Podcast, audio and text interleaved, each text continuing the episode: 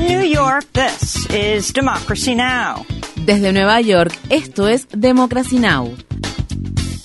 Democracy Now! es un noticiero internacional de radio y televisión que se transmite desde Estados Unidos a través de Internet en democracynow.org.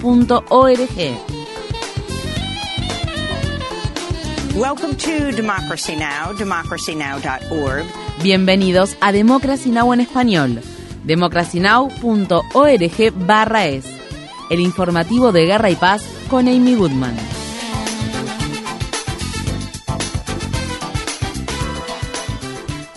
Una crucial reunión de ministros de Relaciones Exteriores del G20 que se celebró en India, en la ciudad de Nueva Delhi, finalizó sin que se lograra alcanzar un acuerdo conjunto sobre la guerra en Ucrania. La reunión concluyó luego de que el secretario de Estado de Estados Unidos, Anthony Blinken, y el ministro de Relaciones Exteriores de Rusia, Sergei Lavrov, mantuvieran una conversación de 10 minutos. Esta fue la primera reunión de alto nivel que se conoce entre los dos países en meses y se produjo después de que un misil ruso alcanzara un edificio de apartamentos de varios pisos en la ciudad ucraniana de Zaporilla y provocara la muerte de al menos cuatro personas. Mientras tanto, las autoridades ucranianas afirmaron que por primera vez están considerando la posibilidad de una retirada táctica de la ciudad oriental de Bakhmut, donde las Fuerzas Armadas rusas han impedido en gran medida que la población civil que aún permanece en el lugar tenga acceso a la ayuda humanitaria. Estas fueron las palabras expresadas por el presidente ucraniano Volodymyr Zelensky a principios de esta semana. Lo más difícil sigue ocurriendo en Bakhmut y en las batallas que son fundamentales para la defensa de la ciudad. Les daré solo un ejemplo. Ahora estamos celebrando reuniones de personal con bastante frecuencia, al menos dos veces por semana. La última reunión fue el jueves y hoy el general Sirsky informó que desde la última reunión cerca de 800 soldados enemigos han sido abatidos solamente en la zona que él tiene a cargo. Rusia no tiene ninguna consideración con su gente. Les envía constantemente a atacar nuestras posiciones. La intensidad de los combates no hace más que aumentar. El Parlamento de Finlandia votó por abrumadora mayoría a favor del ingreso del país en la OTAN y allanó así el camino para que Finlandia se convierta en el miembro número 31 de la alianza militar. La votación del miércoles se produjo pocos días después de que Finlandia comenzara a construir una valla de 190 kilómetros en un tramo de su frontera con Rusia que abarca una extensión total de unos 1.300 kilómetros. La valla cuenta con alambre de púas en la parte superior. En Hungría, el partido del primer ministro de extrema derecha, Víctor Orbán, anunció este miércoles que respaldará la adhesión de Finlandia y Suecia a la OTAN. La decisión de Hungría deja a Turquía como el único país que mantiene reticencias al ingreso de ambos países en la alianza. El presidente turco Recep Tayyip Erdogan ha rechazado el ingreso de Suecia a la OTAN tras acusar a ese país de albergar a personas disidentes a las que considera terroristas. Suecia y Finlandia esperaban unirse a la OTAN de manera simultánea. El gobierno de Biden aprobó una venta de armas de alta tecnología a Taiwán por un valor de 619 millones de dólares que incluyen nuevos misiles para sus aviones de combate F-16. El acuerdo beneficiará principalmente a los fabricantes de armas Raytheon y Lockheed Martin.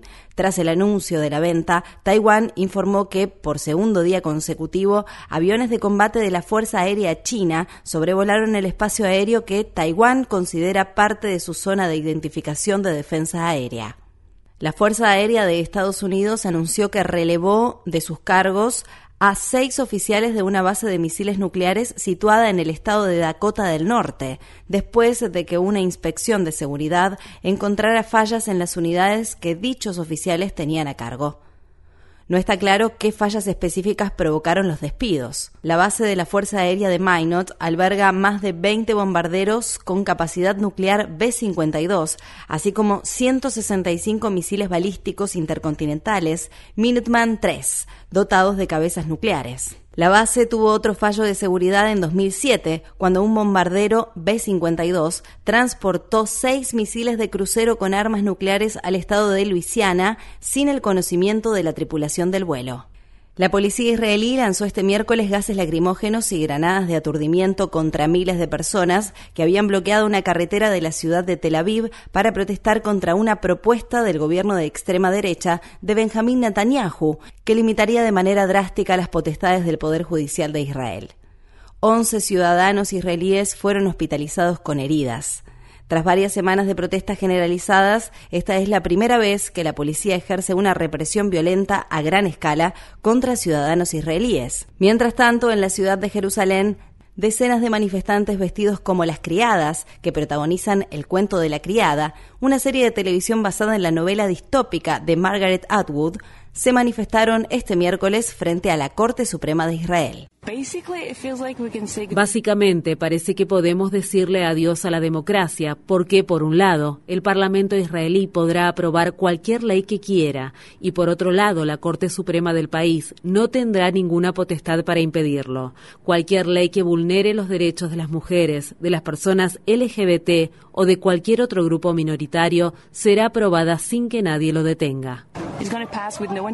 El Departamento de Estado de Estados Unidos condenó los comentarios del ministro de Finanzas de Israel, Bezalel Smotrich, quien el miércoles pidió a Israel que borrara del mapa la localidad palestina de Juwara. Los comentarios de Smotrich se produjeron después de que grupos de colonos israelíes atacaran el domingo por la noche el pueblo de Juwara, donde prendieron fuego a autos y casas y mataron a un hombre palestino. Estas fueron las palabras expresadas por el portavoz del Departamento de Estado de Estados Unidos, Ned Price. Estos comentarios fueron irresponsables fueron repugnantes y desagradables, y así como condenamos la incitación a la violencia por parte de los palestinos, también condenamos estos comentarios provocadores que también equivalen a una incitación a la violencia. Instamos al primer ministro Netanyahu y a otros altos funcionarios israelíes a rechazar y repudiar de forma clara y pública estos comentarios.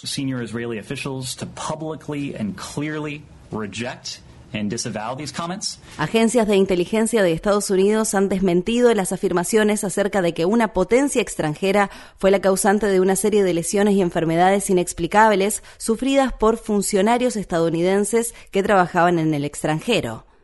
Esos episodios fueron denominados como Síndrome de La Habana, después de que diplomáticos de las embajadas de Estados Unidos y Canadá en Cuba informaran de mareos, dolores de cabeza y otros síntomas en 2016.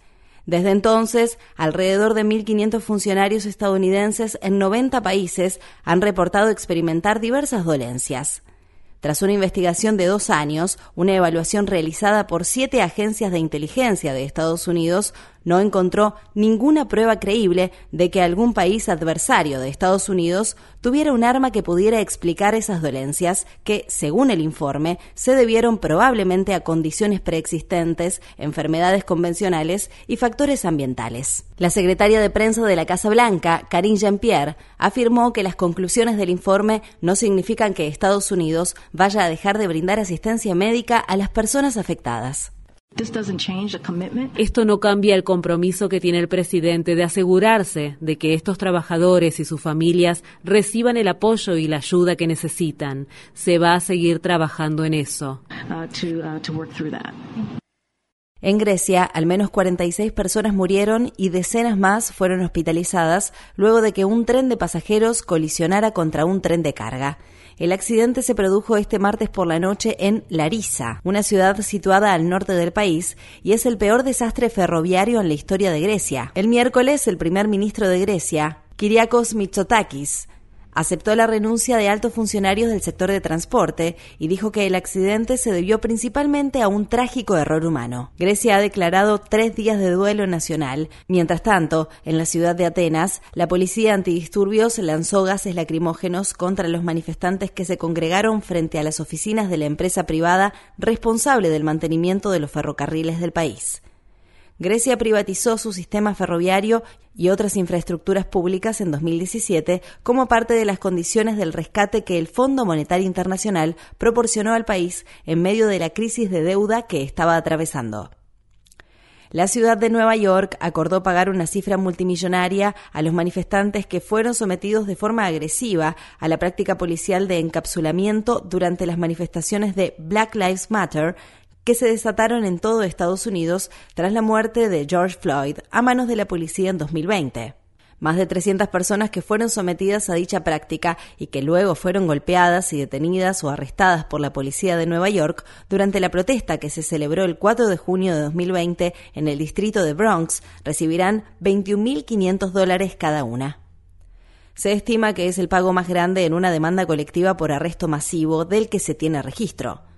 Alrededor de un tercio de los manifestantes también llegaron a un acuerdo previo con la ciudad en demandas separadas.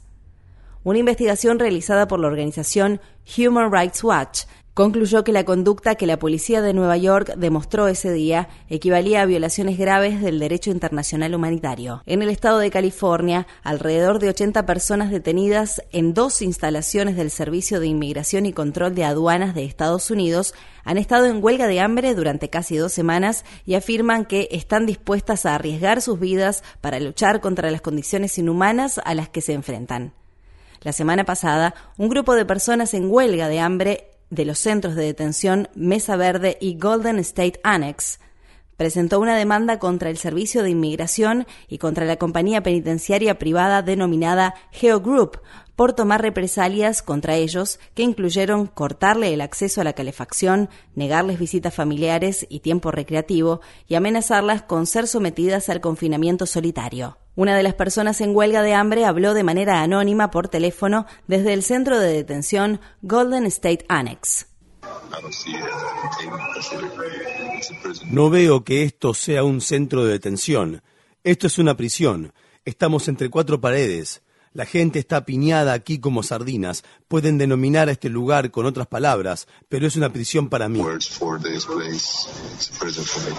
La huelga de hambre se produce luego de una huelga laboral en protesta por el salario de un dólar al día que los detenidos reciben por sus turnos de trabajo de ocho horas. A principios de esta semana, activistas locales realizaron una manifestación solidaria en el edificio estatal de Oakland. En diversas partes de Estados Unidos se celebraron manifestaciones para conmemorar los 20 años de prácticas abusivas por parte del Servicio de Inmigración, el Departamento de Seguridad Nacional y la Oficina de Aduanas y Protección Fronteriza. Los activistas piden que se deje de asignar fondos gubernamentales para esas agencias que durante las últimas dos décadas han perseguido de manera sistemática a personas migrantes, musulmanas y comunidades de color mediante prácticas de vigilancia, detenciones, actos de tortura, ocupaciones militares y políticas políticas de inmigración inhumanas.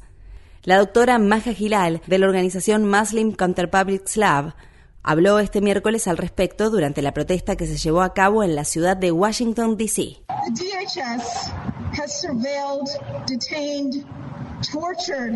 El Departamento de Seguridad Nacional ha vigilado, detenido, torturado y castigado a las comunidades con leyes de inmigración draconianas. El departamento también ha perseguido a activistas de Black Lives Matter, ha creado y encabezado un programa denominado Programa para contrarrestar el extremismo violento, que pone en la mira a las comunidades musulmanas, separa a las familias, coloca a las personas en jaulas y ejecuta a ciudadanos extranjeros al otro lado de la frontera.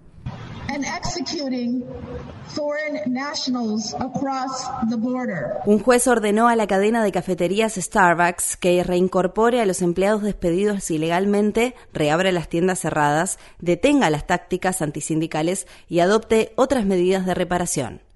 En su fallo, el juez determina que la compañía incurrió de manera generalizada en una notoria mala conducta luego del establecimiento del primer sindicato de la cadena en la ciudad de Buffalo, estado de Nueva York. Mientras tanto, decenas de oficinistas de Starbucks han firmado una carta abierta en la que condenan la represión sindical que ejerce la empresa y protestan por la orden de regreso al trabajo emitida por la compañía. Los empleados afirman que la moral está en su punto más bajo y advierten que estas acciones están fracturando la confianza en el liderazgo de Starbucks. En el estado de Illinois, residentes y activistas del lado sur de Chicago aprobaron dos medidas en las elecciones municipales celebradas esta semana en las que se prevén protecciones en asuntos de vivienda relacionadas con la construcción del nuevo centro presidencial Obama. El centro, que abarca un área de 8 hectáreas aproximadamente, albergará una biblioteca pública, un parque infantil, centros comunitarios y un museo. Sin embargo, los miembros de la comunidad de South Shore que en su mayoría son personas negras, afirman que el proyecto ya ha provocado gentrificación y desplazamiento de población. La medida aprobada el martes propone implementar protecciones contra los desalojos y ayudas para el alquiler, financiación municipal para la reparación de viviendas y asistencia hipotecaria, así como también el desarrollo de viviendas asequibles en tierras de propiedad municipal y un 75% de viviendas asequibles en un lote baldío de propiedad de la ciudad situado en el cercano vecindario de Woodlawn. La coalición de organizaciones denominada Obama Community Benefits Agreement Coalition aplaudió la aprobación por abrumadora mayoría de los referéndums no vinculantes y afirma que continuará luchando para asegurarse de que la ciudad cumpla con sus demandas. El denunciante de los papeles del Pentágono, Daniel Ellsberg, anunció que fue diagnosticado con un cáncer de páncreas inoperable, con una expectativa de vida de entre 3 y 6 meses. Hace 51 años, el periódico The New York Times empezó a publicar fragmentos de los papeles del Pentágono filtrados por Daniel Ellsberg, que consistían en 7.000 páginas de documentos ultra secretos sobre la participación de Estados Unidos en Vietnam desde la década de 1940. La filtración de estos documentos permitió que se conocieran las mentiras que el gobierno estadounidense había dicho durante años acerca de la guerra en Vietnam. Además, terminó contribuyendo al fin de la guerra y constituyó una gran victoria para la libertad de prensa. Ellsberg informó que, desde que recibió su diagnóstico de cáncer, ha realizado varias entrevistas y seminarios web sobre temas que incluyen Ucrania, armas nucleares y cuestiones relacionadas con la primera enmienda de la Constitución de Estados Unidos. Ellsberg escribió al respecto. Trabajo mejor con una fecha límite. Resulta que vivo mejor con una fecha límite. Infórmate bien. Visita nuestra página web democracynow.org/es. Síguenos por las redes sociales de Facebook, Twitter, YouTube y SoundCloud por Democracy Now! es.